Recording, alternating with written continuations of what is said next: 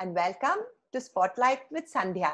A favorite four letter word that begins with F is food. And now, more than ever before, people are increasingly turning to food for comfort. The focus is also on in eating healthy. And apart from brushing up their culinary skills, people are also interested in growing their own food at home. On today's show, our guest will tell us why microgreens are regarded as a miracle food and how we can grow them on our own terraces or our home gardens. So let's welcome Vikram Udaygiri of Earthistic, an agro firm. Hi, Vikram, and welcome to the show. Hi, Sandhya, and thanks for having me over. Great. So let's start off with asking the question that been, uh, you know, piquing my interest. What are microgreens? I mean, to me, they look like pygmy herbs. You know, the same plant that typically would grow very big. It seems to me as if they've used a technique to stunt their growth or dwarf their growth but I'm sure I'm wrong. So why don't you tell us more about it? Oh, well, Sandhya, in very simple terms,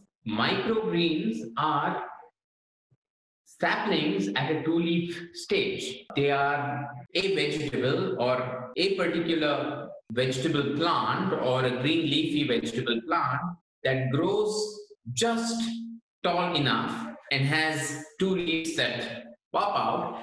And this is considered extremely nutritious. Okay, so is there a, a, technique to actually make sure that they grow only to that particular height? Um, is there, or naturally their height is only that tall? What is it? Well, look, at the end of the day, we are saying that microgreens are nothing but saplings of a particular plant. Uh, for example, if we take coriander, you're saying a normal coriander green leafy plant would grow to about 8 to 12 inches and grow very, very bushy. But what we're trying to do here is just make sure the coriander sprouts out of the seed, grows a little bit into a two-stage, two-leaf stage baby plant, and that has nutrition packed in it. That's what has uh, superfood powers, as they say. Okay, so usually I've seen it, uh, you know, on uh, on the menus of fancy restaurants or uh, these new age healthy food restaurants, which typically translates into making it more expensive.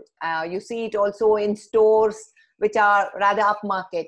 So, is there a reason why they're expensive? Well, Sandhya, uh, I mean, there are two parts of the whole thing you know i mean one is how they're grown the kind of uh, investment on time that is put into growing them the amount of um, you know i mean they are delicate plants at, at the end of the day and obviously at some level we need to mitigate the usage of any form of uh, pesticides chemicals and so on and so forth.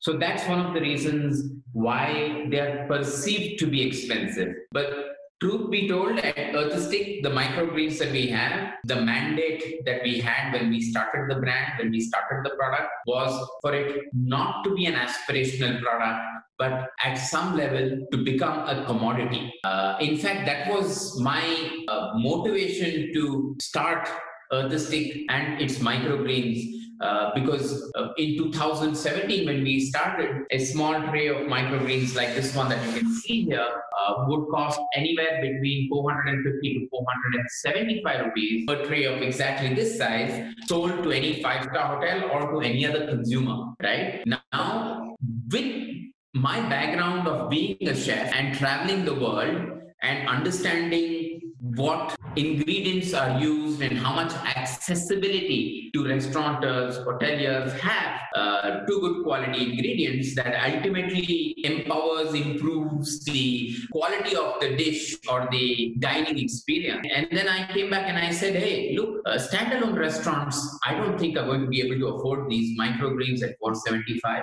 So very quickly, I did a back, back of the hand calculation. We went uh, to a lot of seed sources. So we went to farmers. Uh, we actually went to peat manufacturers. You know, I mean, people who were actually uh, composting them, bringing them out, steam sterilizing them. So we went to the source, and at some level, we found that you know there was a lot. There were a lot of middlemen in the whole whole equation of uh, you know seed suppliers and so on and so forth. So we went to the farmers trade. We said, hey, you know, I mean, what are you selling these seeds at?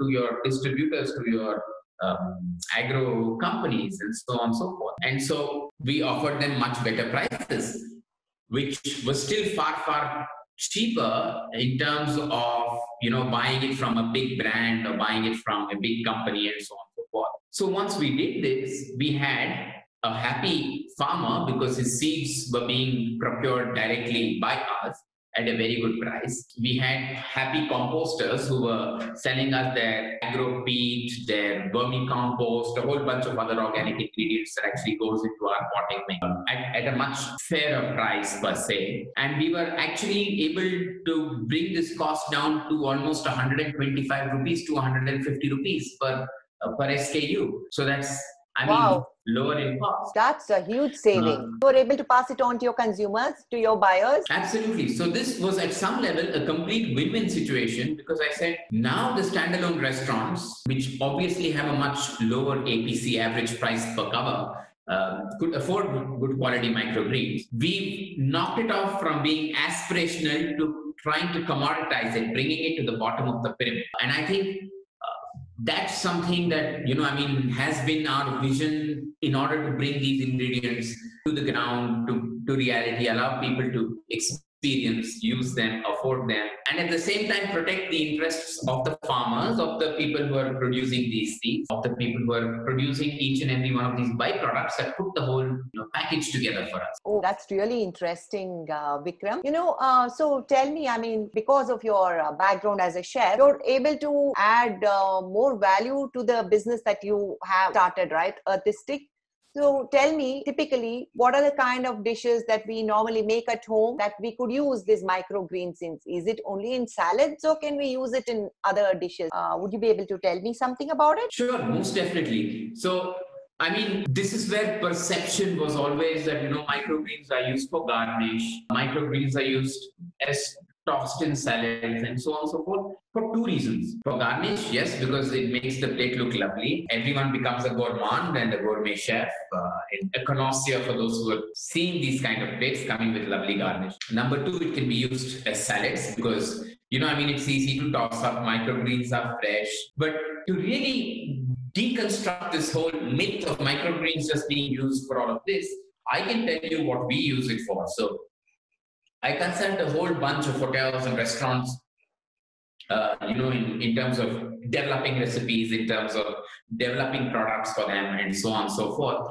Um, and for example, the roselle, uh, or you know, in in uh, local colloquial language, gongura soppu, uh, mm-hmm. you know, which is uh, yeah, which is a nice acidic uh, kind of soppu, which is used in chutneys and, right. and in a lot of the. Uh, it's delicious. I right. love gongura pickle. Yeah.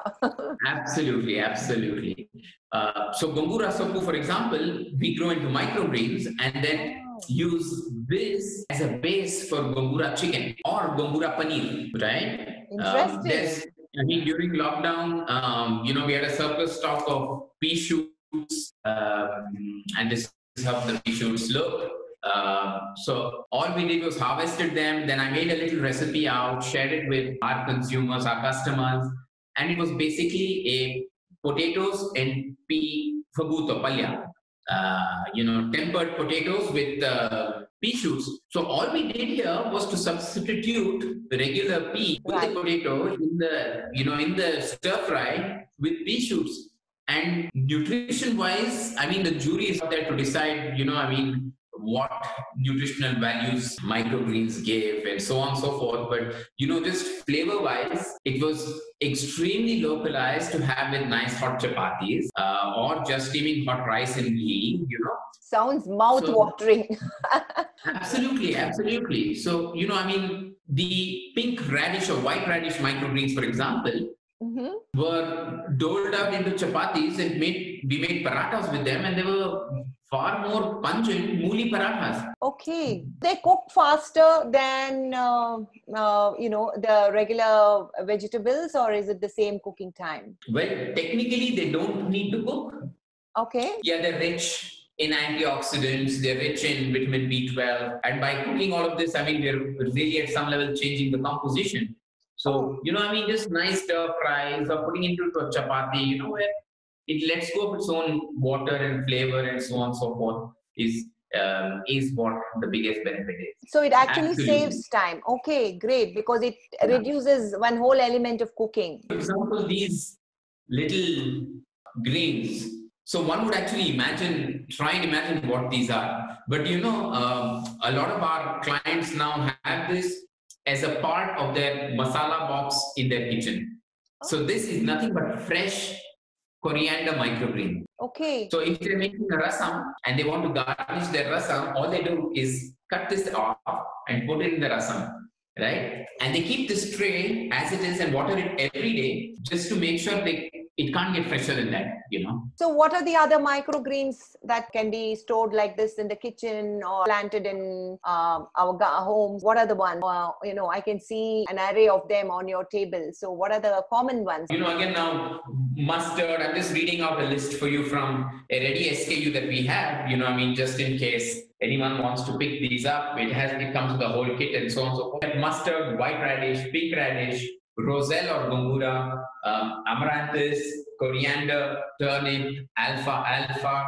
Uh, other than this, we also have wheatgrass. Recently, uh, a very interesting uh, you know you have that open tray show us how we can use this kit. See most of us just keep some decorative plants and the most that we do is water them and make sure they look t- clean and tidy. And we depend on the mali or the gardener to come and clean stuff. We, that's the maximum amount of gardening that we do. So if we were to uh, you know uh, focus on something like this you know develop a closer bond with the food that we are growing ourselves and we want to uh, feed ourselves and our family, get us started on how it would work. I let's start it this way. I order a box from you. It comes to my house. I open it. What do I do next? Sure.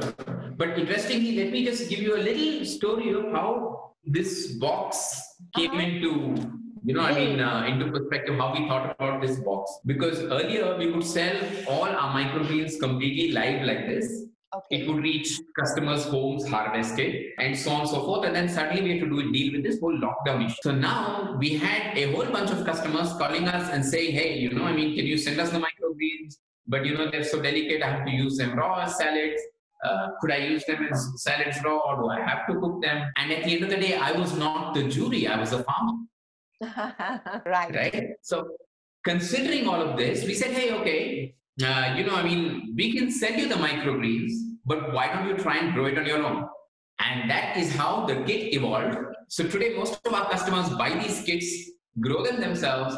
There's no question of hygiene. It can be grown in-house. All that it needs a little light on top during the last part of its growth stage. But I wanted to just tell you, you know, how we pivoted in from uh, actually selling live microgreens to actually telling people to grow I think that was a brilliant move. And the whole thing about being agile and pivoting as per the situation is what can keep small companies afloat. I think that's been a brilliant move, Vikram. Congratulations. Thank you. Are there any do's and don'ts uh, in your array of uh, microgreens? Uh, should we, is it okay to mix them all up or should we mix only a few together? And there, are there some that don't go together? So I get what you're saying. Uh, well, it depends on, you know, how pungent it is what the flavors that are coming out are and so on and so forth. Pink radish or white radish microgreens, I would tend to use that with other lettuces, uh, with say a Lollo Rosso or a Lollo Verde, iceberg lettuce or a romaine lettuce, for the simple reason that the radish microgreen is far more potent